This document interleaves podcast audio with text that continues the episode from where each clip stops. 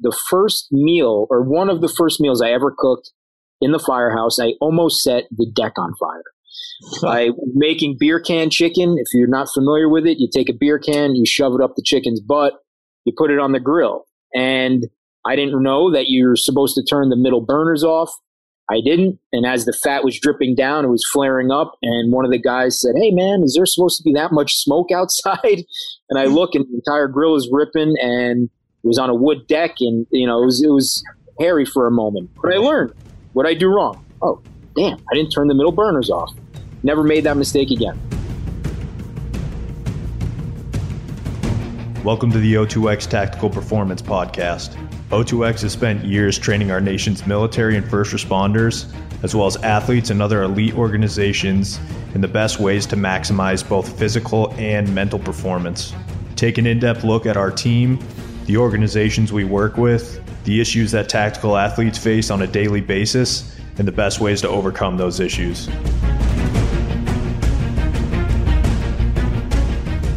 Today's guest is a chef and a firefighter for the Harrison, New York Fire Department. In 2011, he started the brand Fork and Hose Company as a way to share his passion for cooking with other firefighters.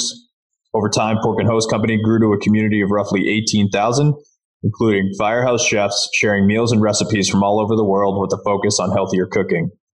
He graduated top of his class from the International Culinary Center in Manhattan in 2016 and has worked in multiple disciplines in the restaurant industry to include time in both butcher shops and authentic Italian pizzerias. He's the winner of the Salute to Firefighters episode on Food Network's Guys Grocery Games, where part of his winnings went to sponsoring a 5-5 fitness grant to provide fitness and kitchen equipment to the Williamsport Fire Department. Most recently, he's partnered with O2X Human Performance to provide tactical athletes to get in the kitchen and cook meals that are healthy and delicious. Please welcome the podcast, AJ Fusco. AJ, what's up, dude? What's up, Joe? Thank How's you for having me on this. I really appreciate it. Appreciate you coming on. So, where where are we getting you at today? So I am currently residing in the backyard of my house, which is in Harrison, New York. I was born and raised here, and this is actually where I work as well with the fire department. Money, money. So, I fired up Instagram prior to the episode, right before this, and to take a look at what you've been up to, and you you casually whipped up uh, some fried shrimp po' boys for your entire firehouse yesterday. Did these guys at the firehouse have any idea how lucky they are, or do they do they still Yeah. put you on put you on toilet duty? Or No, no, they're spoiled. They're spoiled. yeah, they have to be, man. I'm like, you know, like probably the most, you know, uh, sought after uh, guy to have on the crew just for the sole purpose of that I cook. And I Really? pretty well. Yeah, and, and the shrimp po' boys, believe it or not, were not even my idea. We we kind of were like throwing some things around, and guy was like, "Ah, let's do shrimp po' boys," and I was like, "Sure." So he he's reaching for like the the batter, you know, package, and I'm like, "Oh, all right." He's like, "Oh, what were you gonna do?" It's like, I was gonna grill him. He's like, "Nah, we got to do it this way." So I, I let him slide this time. That's good. No, it's authentic, man. That's how they're served, right? So yeah, you're you're pretty sought after to have on the crew. I, I, I can only imagine the benefit of having a, a professional chef. Yeah, it's it's one of those things, you know, like there's other guys that do cook for sure, and they they make food that's really great as well. But I think what the guys like about me the most is I kind of like to switch things up as much as possible, you know, so they know they're not going to eat the same thing over and over. Yeah, for sure, man. Well, well, what an awesome story. You, you essentially parlayed your passion with cooking with your job and firefighting, which I'm going to go ahead and assume is, is a passion of yours as well. It can't exactly be half-heartedly in the in the fire service. So, for starters, how did you how did you get involved in the fire service, and what drew you to that? So in Harrison, we have what's called the combination department. So that means we have career personnel, which is what I am now, and then we also have volunteers. Back in, I guess it was like 2003, a buddy of mine was like, "Hey, I think I'm going to join the volunteers, and you know, why don't you do it with me?" And you know, at the time, I've had uncles that were in the department, other friends that were in it, so it wasn't a completely you know foreign concept. But you know, my dad was a cop, so I came from more of the law enforcement background, I guess is one way to put it.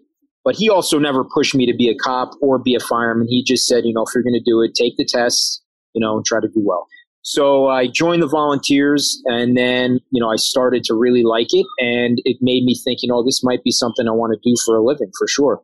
So I took the, you know, the tests that were given around that time and I got put on the list. And, you know, about a year and a half, two years later, I was hired. So you started as a volunteer and then you ended up going as a career firefighter from there. Yep. Yeah, I was a volunteer for about, like I said, about two years, cool. and then I got hired. So around 2005. So you've been a firefighter roughly like 60, 15, 16 years now? Yeah, believe it or not, it's crazy. Wow. You know, you. they say like it flies by, and it really honestly has. What's interesting here is the timeline because you created the Fork and Hose brand in 2011. If do I have that right? Yeah, give or take. Yep. And uh, so in 2011, but you didn't graduate culinary school until 2016. So did your passion for cooking, or at least like pursuing a career as a as a chef, come from the the fork and hose brand like you were receiving like some good feedback from people and, and you decided to, to pursue a career as a, as a chef or had you had a passion for cooking uh, prior to that? I honestly didn't have a passion for cooking prior to the fire service but you know if you think about it okay so i got hired when i was 22 right? And at 22 you're not really thinking about cooking. I was still living at home. Mom still yeah. was cooking for me I would dabble a little bit when, you know, I, I commuted to college and I'd be home for lunch and I'm like, damn, I got to make something to eat or else, you know, I'm going to starve over here. So I started cooking, but it was not serious. It was just get something on the plate. Once I got into the firehouse and I realized the importance of the firehouse kitchen, the nucleus that surrounds it, and the way guys responded to the cooking, I was like, wow, this is cool. You know, like I cooked and guys loved it and they were asking for me to cook again. And I, it was kind of like a snowball effect. And seeing that pushed me to create Fork and Hose Company, which originally started out, honestly, as a way to share my own recipes. I created some half-ass website and I put my recipes up and started talking to some buddies around here that also cooked in the firehouse. I'm like, man, I'm not the only one, obviously. So why not try to push it to share what they're making as well? And then Instagram came about and that was it. It was like you know full speed ahead. I want to back up a little bit because you talked on like firefighters getting around and like all eating together, which is a huge cultural thing in the firehouse. Did you think that played like a pretty huge impact into you wanting to, you know, go further into into the culinary space? Because I know that's a it's a huge as I just said, it's a huge cultural thing, like guys getting together in the firehouse and, and spending time and, and, eating a meal together. So, do you think that played a factor into into you wanting to further your your education in, in the culinary space? Yeah, absolutely. I think you know the reason most people enjoy cooking, if they're cooking for somebody else, is you like that feeling of making somebody happy through your food. You know, growing up in a in a pretty big Italian family, like any chance we could get together and eat we did it. You know, Thursdays was pasta night. Fridays, you know, we would go out to eat if it was a special night. Saturday we ate steak. Then Sunday was pasta. You know, there was always like if somebody died, you ate. If somebody, you know, was born, you ate. So just making people happy through food, and then you know, seeing that happen in the firehouse. You know, with your basically your second family. My fire kept getting lit, and I'm like, I want to do more. I want to learn how to cook more. I want to make more people happy. I want to learn how to do this even better, you know, and just kept pushing me and pushing me. So you ended up going to culinary school in Manhattan in 2016, or you graduated in 2016. I'm not sure how long that typically takes. What's the process with that? How long does it typically take to get certified as a, as a chef? So I took what was basically the longest curriculum that was offered because in order to work with the firehouse schedule, I couldn't be there Monday through Friday, like you know a lot of the students are, are are, doing, because it's basically their only job at that point. I was what they would call a career adder, not a career changer. So in order to make that work, I was there two nights a week. It was it was like a 14 month program. I had a lot of help in the firehouse with you know covering shifts and you know working mutuals is what we call them. So that was difficult, but yeah, it was 2016 is when I graduated. So yeah. Does your fire department work off shift schedules like did that play to your advantage that you could work like a 24 hour shift and then bounce to culinary school after that? Or how, how did that work? How did you balance that out? At that time, we were doing uh, 24 on, three off. And unfortunately, commuting to Manhattan and the way our, our shift times were working, I couldn't really take just maybe the night off to go jump, run down to Manhattan. So what I was doing is basically swapping a tour. You know, I had one guy who basically we were almost like mutual partners. There was other guys that helped for sure. It was just a lot of work for me. I work for you and kind of worked around the schedule. That's great. it's good you come from a great department that you were able to do that and that guys were supporting you. That's that's awesome. They, yeah. they, they were doing it for their own benefit though. They knew it was going to yeah, benefit exactly. uh, the food that they were going to get in the motive about that. Right, right. Well, awesome. So the Guy Fieri show comes about.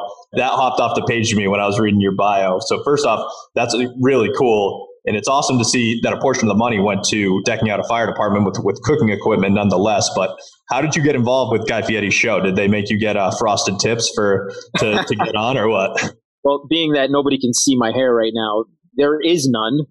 it was two weeks into culinary school, give or take. And I got an email, and I honest to God thought it was spam. I said to my wife, I think this can't be real. Like, why would somebody reach out to me from Food Network, you know? She's like, I don't know. Like, that sounds pretty legit. Why don't you just reach back out to him? So I did, and it turned out to be obviously the real thing. And they, believe it or not, found me through Fork and Hose Company. I don't know if they like search the hashtag Firehouse Cooking or whatnot, but that's where they they claim they they saw me, and they kind of just you know we went from there. What's the concept of the show? How does it work? And then how did you? Because you ended up winning. So how did you end up like winning the show? And what's the concept of it? I never watched it as a kid, but people equate it to almost like a supermarket sweeps kind of. Like, I guess that was a show back in like the 80s. But the concept is there's four contestants and there's three rounds and each round you have we'll call it a theme so one of my themes was like mexican fiesta and you're basically in a mock supermarket it's not a real supermarket but they basically have it equipped to look like one and feel like one and each challenge has its own challenges so they might say you can only you know get 10 pounds of ingredients in your cart after that you can't use it you know or you got to make a meat extravaganza, but you can only use like turkey. I'm just using like right, right. There's always challenges within the challenge. So I did that, and you know, like you said, I ended up winning. I won uh, twenty thousand, and I was able to use some of that to give to the five five five fitness grant, which went to Williamsport Fire Department. That's awesome, man. Has there been a, uh, any update uh, how they use the equipment? Have you heard from them since? I mean, I honestly haven't heard from them about it since, but I, I am still uh, friends with a couple of the guys, and you know they're they're cooking and you know they're working out, so can't really ask for anything more than that. That's awesome. Well, either way, so the main reason I wanted to get you on the podcast is to is to talk about you know cooking on shift because and how you approach it as a firefighter. So I can get as many nutritionists as I want on this podcast to talk about hydration or macronutrients or dieting or, or whatever it may be. But at the end of the day, there are very few people that can provide insight on cooking for an entire firehouse while actively working, you know, as a firefighter. And you have that unique perspective where you can say, don't do as I say, do as I do. So uh, how often are you cooking for your firehouse and and when you approach it, what comes with that? Like how do you approach it when it comes to like time management, financially? How do you keep it healthy? What is it like what does the process look like there and how do you go about doing that on like a regular basis? The thing with firehouse cooking is it's going to vary with every firehouse or every firehouse chef that you talk to. But the way I approach it is generally I'm cooking every shift and almost always going to cook lunch and dinner. Now, time management, what I'll usually do is it depends on the day, you know, as far as if we have any drills or if we have maintenance schedules or, or anything like that. I'll kind of plan my menus around that. So, like, okay, lunch is coming up pretty quick. I'm going to do something quick and easy on lunch and then maybe get something for dinner. If I have time, I'll, I'll make maybe a more elaborate meal. If I don't, maybe it's something that could just braise in the oven for a while and I don't have to worry about it use a slow cooker. Those are all factors that I take into consideration. And, you know, one thing that I think probably every firefighter would attest to is you're going to shop the sales. Like I preach that a lot. Before you, you really get a menu in your head, get to the supermarket, get to the market first and see what's available, what's on sale, what's in season, I think is a big thing. And then kind of figure it out from there. Like if somebody requests jambalaya, okay, then you're probably stuck making jambalaya regardless of shrimp or, you know, $20 a pound or $10 a pound. But I think if you go to the supermarket, I like to go with an open mind, like, all right, let me see what's looking good, what's on sale, and then kind of plan my menu around that. And generally, it's usually a protein is what I'm going to base everything else around. When I think of this, I'm thinking of like people that you know say they want to take this approach, right? They want to they want to cook for whoever they're on shift with. How do you deal with that financially? Do you have like a firehouse fund that you can take and and you go out and you buy groceries? Are you getting money from each guy and shipping in? How does that work financially, and where does money come into play? For me personally, in my house, they basically put all their trust in me. so I'm going to go shop, and they're going to say, "What do we owe you?" And I'm going to tell them but that doesn't necessarily give me free reign to go buy, you know, lobster every shift or get some fresh truffles to shave on top of the pasta. You know, it's it's kind of a trust thing that they put into me. But I generally like to keep things within a certain range, so it's not like a sticker shock, you know. But if you're cooking on shift and you're putting out good food, as long as you're not hammering them over the head, like I think more often than not, they'll trust you and, and I do know that there are other firehouses where they have basically a set price. So it's $10 a meal, right? And now it's up to you figure out what you can get out of that 10 bucks a guy, you know? And that's a whole nother way of shopping. But you're looking for the deals, you're looking for sales, shop seasonally, because I think people forget about things when they're in season are usually cheaper. So that's going to help us save money as well. We saw your knowledge in the space to be pretty invaluable for the reasons I mentioned above. And we started to create our app, we wanted to have recipes that you know not only taste good, but you know the average person can can make them, right? Because that, that's an issue that people, a lot of people deal with. And I know you're big on taking meals that are typically unhealthy and then adding like a nutritional spin to it. Like, uh, for example, uh, on our app right now, one of our recipes you created for us was like a a buffalo chicken sandwich, but instead of a bun, you created you know lettuce wraps of ranch, you swap that out with like homemade Greek yogurt dressing with like with blue cheese. So where do you typically like come up with the ideas for your meals and how do you come up with the nutritional twists? A lot of times when I'm trying to think of something to make, it's what I'm either in the mood for, you know, like I'm jonesing for something, or if I'm shopping for something I see something on sale, pork chops, right? All right, pork chops are on sale. Guess I'm making pork chops tonight. What can I do to those pork chops? And you know, if it's something that is typically unhealthy, I'm not there to like completely make it the most healthy thing in the world. I'm just thinking like, what can I change out either ingredient or cooking technique wise to make it a little healthier, right? Whether it's maybe instead of frying, it's baking, or instead of a can of vegetables, I'm just going to use fresh vegetables. Where I'm most successful is when I can change a few things in that recipe just enough where it's almost not noticeable. You know, you know, one time I did uh, cauliflower mashed potatoes, and I said, let me start off easy. I'm not going to go out and put mashed cauliflower out on the table. I'll split it up 50 50. So I did 50% mashed potato, 50% cauliflower. And that was able to kind of help me get that goal of making it a little healthier, but without shocking everybody. I'm a big proponent in small steps. So when you're going to try to change the crew's attitude on healthier eating, you can't bring them kale salad every day. You know, like you got to put bacon on the table, but maybe change the ingredients in another part of the dish so that it's a little healthier as well. Is there a specific type of, of cooking, like a specific method of cooking that you avoid or, or you try to swap in and out to make dishes healthier? Obviously, like first thing that comes to mind is like frying. How do you go about like swapping in and out certain cooking techniques that are, uh, you know, most typically unhealthy? Frying is probably the most popular way to cook in a firehouse, but obviously probably the most unhealthy way. A lot of times you're not going to necessarily achieve the same exact result. Baking chicken wings, you're not going to necessarily get the same result as if you deep fried them. But if you could get pretty damn close and you know your flavors are on point, I think that's another part of it too. Is you know if the flavor is good, it's going to taste good, right? But if you're instead of deep frying wings, you're baking them, but you're also just not putting any flavor in them, then, you know, nobody's going to be happy. And a lot of times it's, it's something like cream based stuff is pretty popular, cream and butters. But if you could swap out maybe olive oil, going back to like mashed potatoes, almost all mashed potato recipes involve a lot of butter. Swap out with some olive oil. It's a healthier fat, right?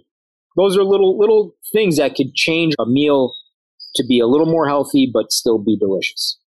A huge part of people eating unhealthy, aside from we always say time management is like is the biggest issue. People get hungry and they didn't prepare, and now all of a sudden they're stuck uh, going through a drive-through. Well, aside from that, like another huge issue is simply not having like knowledge, but you know, not knowing specific ways to cook. And I think you're almost a perfect example for this because when you started the Fork and Hose Company, you uh, hadn't been to culinary school. You were just, uh, again, you, you alluded to the fact that you were a 22 year old kid that just started cooking in the firehouse. Well, when it came to certain cooking techniques, you, you, definitely didn't know what was going on at the time. So, where did you go to learn certain cooking techniques prior to cooking school or prior to culinary school? And how did you go about learning those and mastering those without having like a formal education in it?